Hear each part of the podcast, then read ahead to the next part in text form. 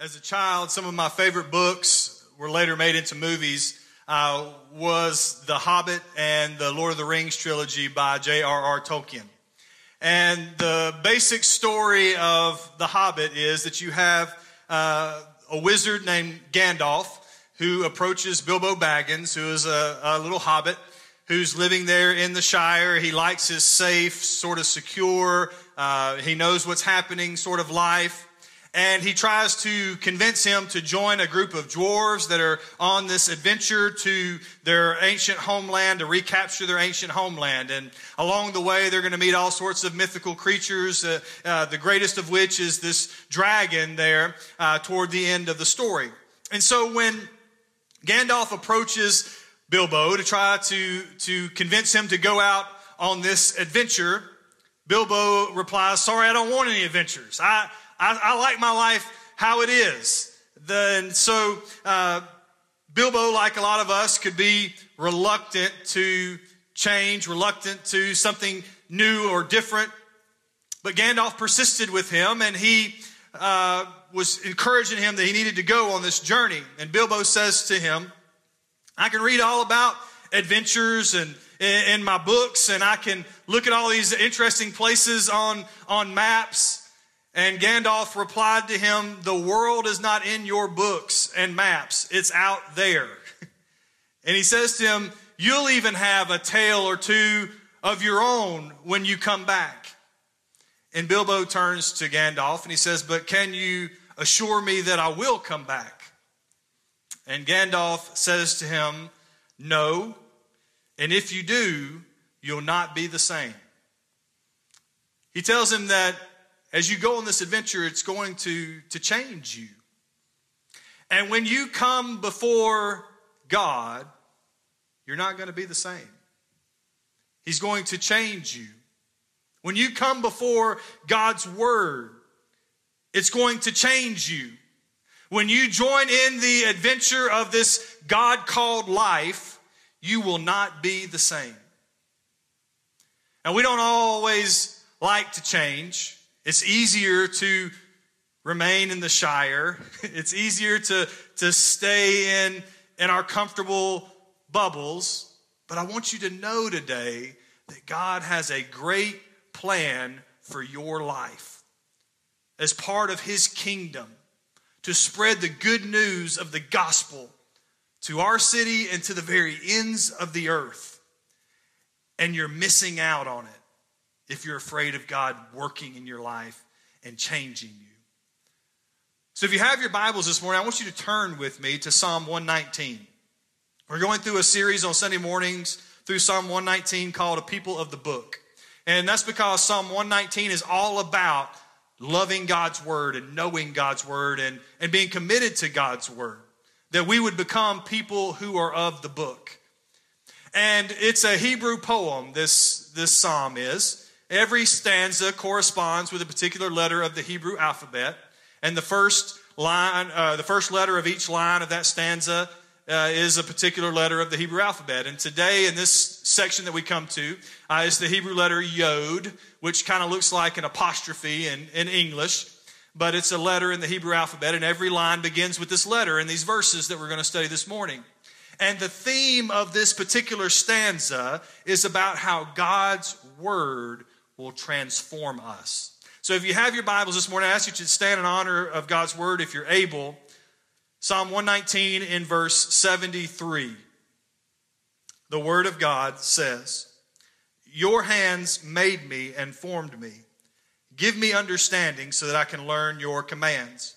Those who fear you will see me and rejoice, for I put my hope in your word. I know, Lord, that your judgments are just and that you have afflicted me fairly.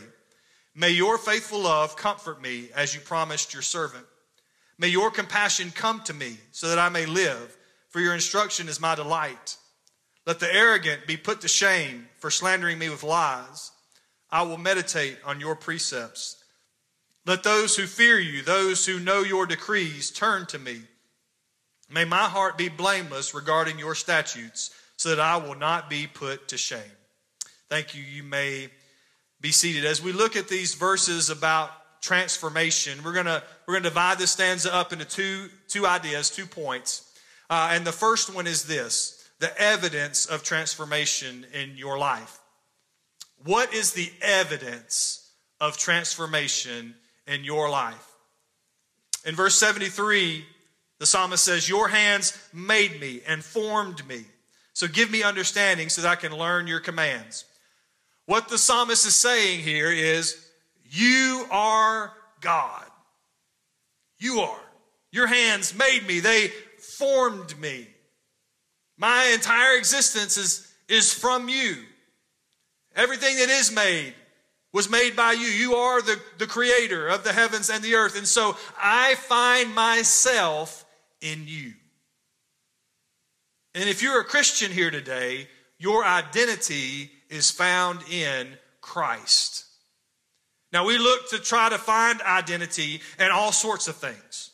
We try to find identity in the style of clothes that you wear. Uh, you try to find identity in the type of vehicle that you drive. You try to find identity in the address of your home. You try to find identity through a particular political party or through a social media group that you're a part of or a friend group that you're associated with or your favorite college football team.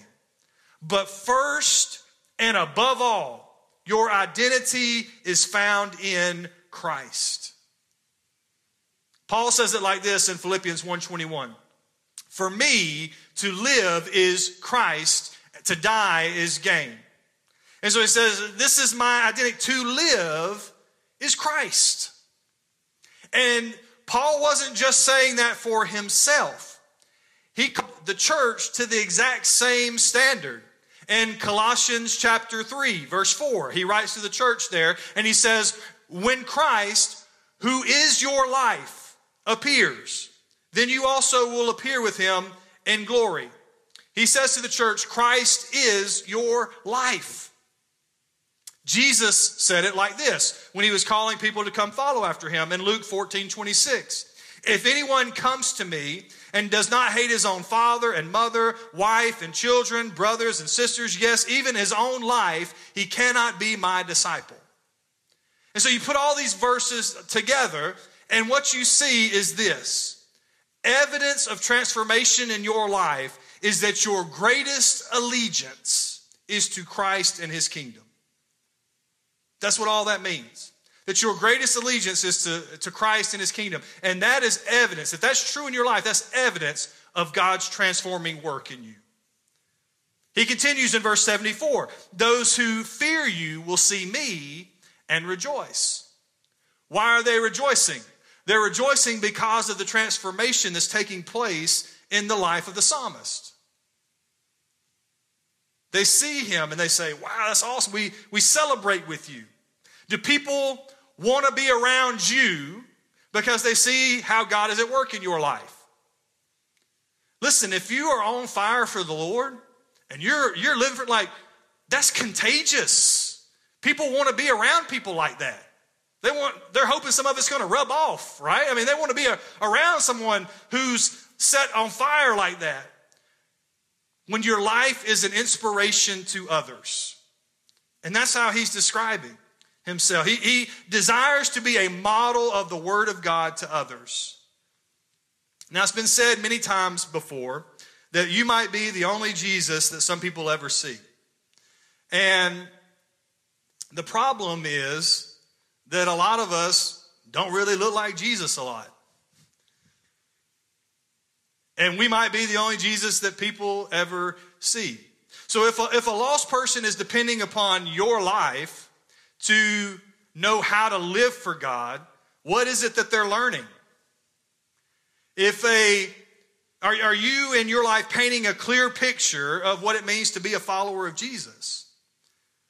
Because the world is looking for you to model for them the Word. They're going to learn how to live for God from watching what you do, from watching what you don't do. And when there are inconsistencies between what you say and what you do, they notice. That's why Paul says in 1 Corinthians chapter 4 verse 16, "Therefore I urge you to imitate me." Now that's a dangerous proposition to put out there. I mean, to, to, to write to the church and say, listen, just do what I do. We'd probably be afraid to say that. Do you really want other Christians to imitate you? Do you really want lost people to do what you do? But that should be the word from each and every one of us. May those who fear you see me and rejoice because I put my hope in your word. If we can't say that, then there's a problem. Because evidence of transformation is that our lives become a model of the Christian walk. That's evidence of God's transforming work in your life, that your life becomes a model of a Christian walk. He goes on in verse 75 I know, Lord, that your judgments are just and that you have afflicted me fairly. Here, the psalmist is saying, God, I recognize that, that you're good. God, I recognize that, that you are just, that your judgments are good, that they are right. And you've come to appreciate God's conviction in your life because you recognize that it's from a good God who loves you and who wants what's best for your life. And He's doing this work in you to make you a man or a woman after His own heart. And so you've you are transformed to realize that you can trust God in all things. No matter what's happening in your life, that you can trust God in it. And so we quit with all the excuses and we quit with trying to hide and we receive God's instruction in our life his reproof and correction in our life. Proverbs 12:1 says whoever loves discipline loves knowledge, but one who hates correction is stupid. I didn't I didn't make that, that that's literally what it says. He who hates correction is is stupid. And so evidence of transformation in your life is that you are learning to trust God at all times. That's evidence of God's transforming work in your heart. And all of these things here at the beginning of this stanza, all of these good things come from the book. Did y'all notice that? Every line, he's pointing us to the word. There in verse 73, give me understanding so, so that I can learn your commands. In verse 74, I put my hope in your word. In verse 75, your judgments are just. You see it? Over and over and over. And transformation will not happen if you neglect the word of God.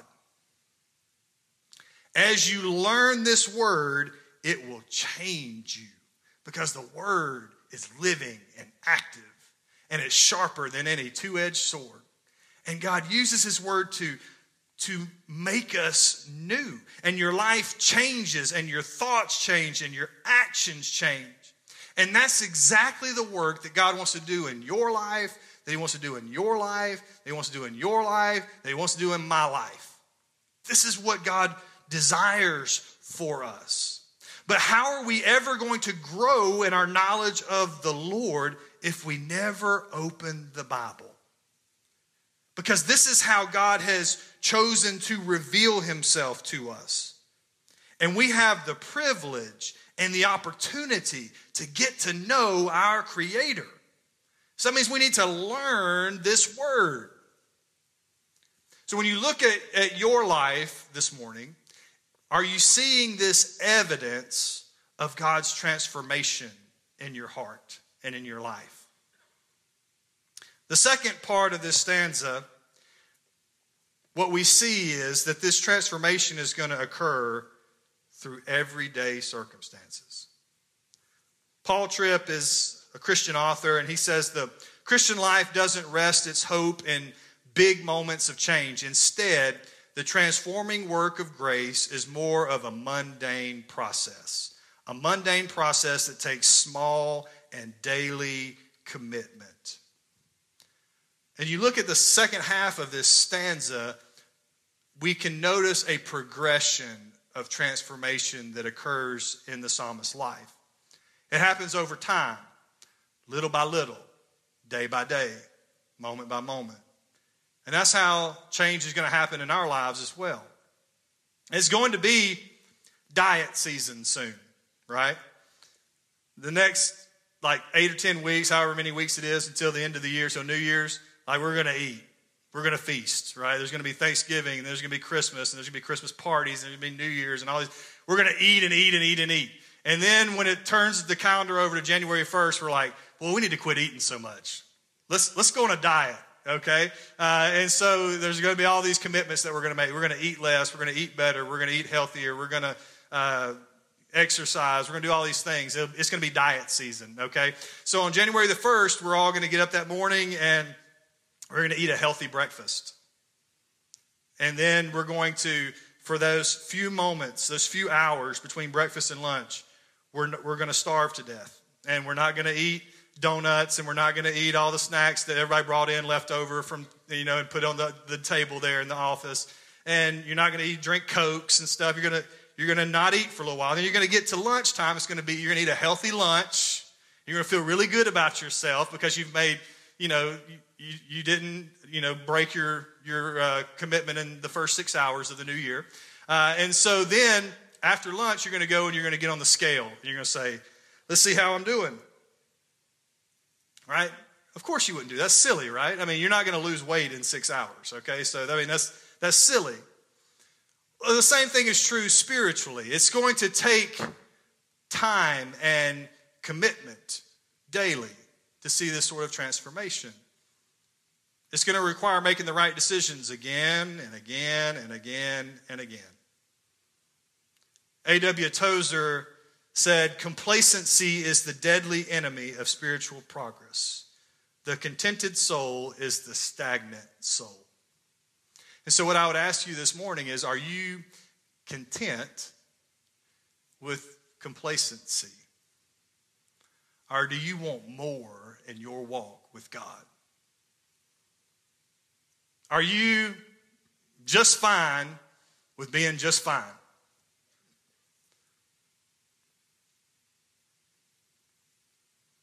I mean, how can we be okay with going to church for years and years and years and still being the exact same. How can we be okay with that? When God is a God who brings change in our lives. So we need to be, say, uh, enough of being good enough. We need a holy hunger for more of God in our lives, right? And then we're going to begin to see real transformation that takes place. Notice the progression in the psalmist's life. It begins there in verse 76. He says, May your faithful love comfort me as you promised your servant. And he uses the Hebrew word there, kesed, which is translated as faithful love. It, it, it's a word that means God's goodness. It's a word that's used to describe God's covenantal love that he has for his people. And so he's, he's referring here to the covenant relationship that God has with his people. And so he asks, Would your, your, your covenant love come to me and comfort me? And this is where we all have to begin. We, we begin our relationship with God by receiving his covenant in our heart.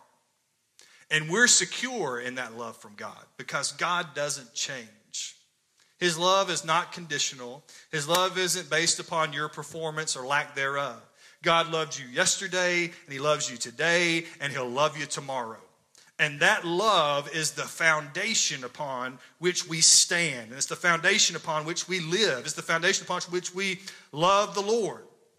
And in a, in a minute, we're going to have a time of response at the end of our service. And this is where you have to begin in a relationship with God. And you're going to have an opportunity to make that decision. There were two people this morning in the first service who made decisions to follow after Jesus. And there are probably people who are in here right now that need to make this same sort of decision where you recognize that you have sinned against God, but God loves you with kesed, with, with a covenant love, so much that he sent his very son Jesus to die on the cross to pay the price for your sins and for my sins.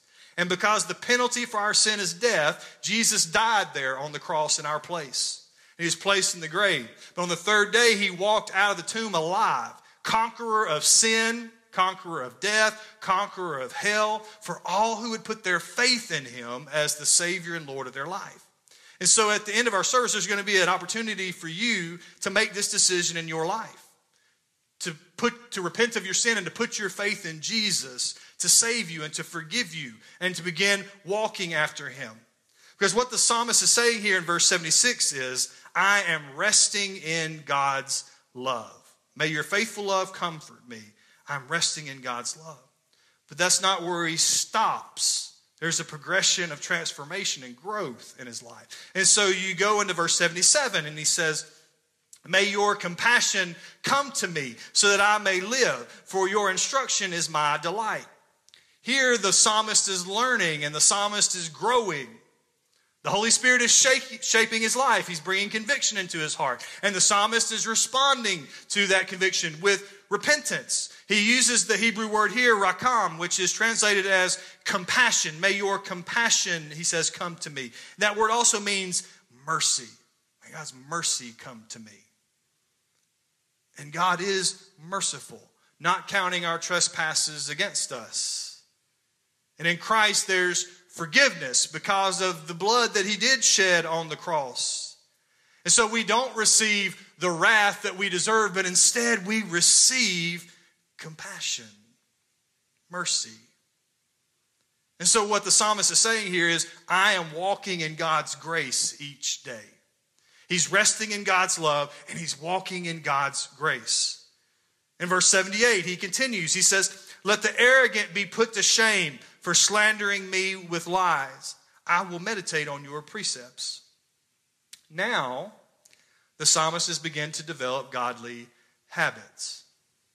You're transformed through the Holy Spirit implanting God's word in your heart, and you begin to make right choices. And a series of right choices is a habit. Now, over COVID, I decided that I wanted to try to learn Spanish. Uh, you know, we're going on, on mission trips with our church plant down in Miami, uh, with our unreached people group down in Mexico. And so I said, I want to learn some Spanish so that I can try to talk to people, at least ask them where the bathroom is when I get to these places, right? So I, I downloaded this app on my phone called Duolingo. It's a language learning app. And I go on there every day and I'm learning words and phrases and stuff and trying to learn Spanish. And so when I began doing this Duolingo, I had to remind myself every single day, you know, you got to do this lesson today. You got to you got to learn some words today or do something, you know. Uh, and the app is really good about bugging you to death until you do the lesson, so that helps. But uh, but at the beginning, I had to, to remind myself and push myself every day to do it. But now I don't because now I'm on a 68 day streak of doing. So I've done it for 68 days in a row, and so now it's a habit of mine. I do it every day. It's, it's, part of, it's part of what I do. And so I'm starting to learn some Spanish. And what the psalmist is saying here is that these habits are his defense. So that when the arrogant slander him, when they say all these things against him, they're found to be lies because there's evidence of, of good habits in his life that speak good for him. Right? They're his defense. And so, what the psalmist is saying here is, I am striving for holiness in my life. He's resting in God's love, he's walking in God's grace, and he's striving for holiness in his life. You see the progression of transformation taking place? But he continues in verse 79. He says, Let those who fear you, those who know your decrees, turn to me. Now, these godly habits are maturing into Christian character. And as, as habits harden into concrete, it becomes who you are.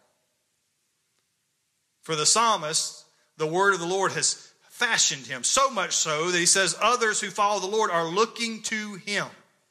He is now an example to others of what it means to be a follower of God. Paul says it like this in Philippians 4 9. Do what you have learned and received and heard from me and seen in me, and the God of peace will be with you. That's what Paul says to the church. He says, all the things I've been saying and, and that you've received from me, do all those things. The things that you've seen in me, do those things. And God's going to be with you.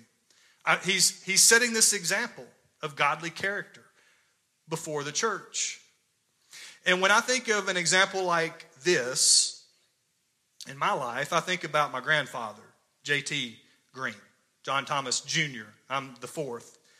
And JT uh, is a man in his 80s. He has macular degeneration, which makes him uh, legally blind. But yet he's online worshiping with us every single week. He's figured it out in his 80s.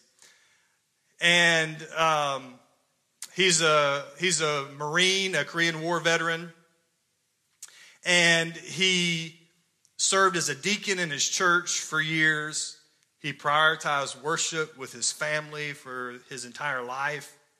He modeled worship. He sang bass in the choir his whole life. He taught Sunday school for years and years. He reads his Bible every day, even though he's legally blind, and he has this machine that will blow up the letters really big so that he can read it. Are y'all seeing? I mean, I'm just I'm just gonna be real honest. This is what he goes through to read God's word every day.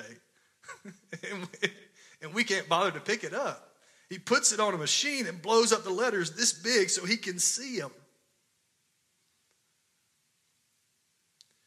He prays every day for me. I know because he tells me. And his example is one that I hope to emulate in my own life. He's become a source of hope for others. That's what the psalmist is saying. He says, I've become a source of hope for others, one that people can look to and, and follow. And so you see this progression. He's resting in God's love. He's walking in God's grace. He's striving for holiness. He's becoming a source of hope for others. And then in verse 80, the last verse, he says, May my heart be blameless regarding your statutes so that I'll not be put to shame. Now the psalmist is looking to the end of his life so that he wouldn't be put to shame. He's wanting to hear, Well done, good and faithful servant. He's wanting to be found blameless before God. He's wanting to leave a godly legacy. So, what sort of legacy are you leaving behind? Are you making the choices today that will lead to godly habits, that will develop into godly character, that will become a godly example, and will result in a godly legacy. That's the sort of progression that we're talking about here. Now, we can look at someone like my grandfather or, or your grandfather or grandmother or whoever, somebody in this church that you admire or someone that you know in your life that you look up to, and we can look at that person and say, wow, I would love to be like that someday. Well, I can tell you that they didn't just magically become that way one day. It started back here, making right decisions that developed into good habits, that developed into godly character, that developed into a legacy. That's, that's the progression that took place in their life. Are we going to make those same sort of examples in our lives? What he's saying here is, I desire to be found in right standing before the Lord. So, how is it that God effects this everyday transformation in our lives? Through his word. I mean, he says it every single verse, all the way through the stanza. We'll pick up here uh, in verse 76. He says, As you promised in your word. Verse 77, Your instruction is my delight.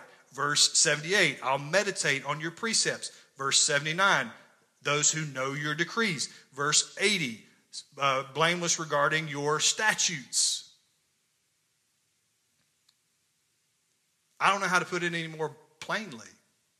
God brings transformation through His Word. And so, if we're not going to be in His Word, then don't expect to be transformed. And these are all prayers of the psalmist here. You can see the repetition of the words may and let at the beginning of each verse there at the transition point in verse 76. May your faithful love. Verse 77, may your compassion. Verse 78, let the arrogant. Verse 79, let those who fear you. Verse 80, may my heart. So the psalmist is offering this last part of the stanza as a prayer to God. Is this the prayer of your life? Are you desiring to see God transform your life each day? Are you longing to see God work in your life? Are you ready to embark on an adventure with God? Because if you do, you'll not be the same.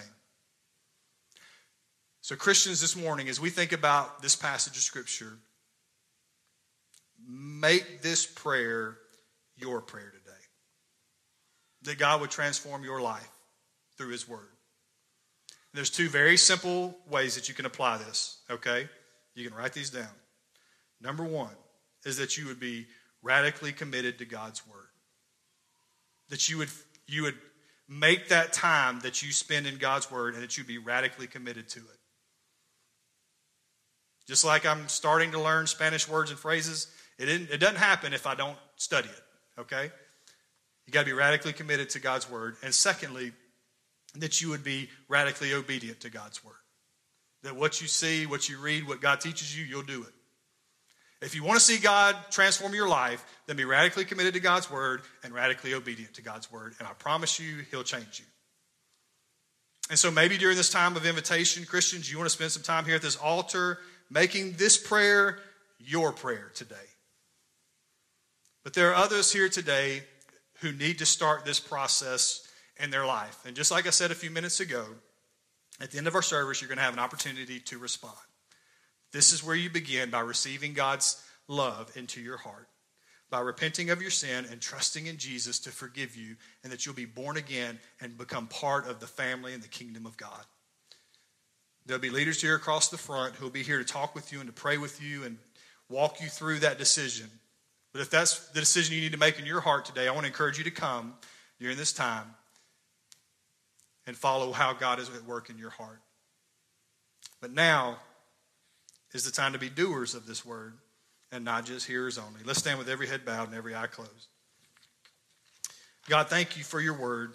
Lord, for the challenge that you have put in front of us today. God, that you do change us, that you don't leave us in our sin, you don't leave us in the mess, but God, you, you conform us to the image of Christ, that you grow us in Christ likeness and in holiness. So, God, I pray that you do that work in our lives during these next few moments. And, God, that you would have your way in our hearts. In Jesus' name we pray.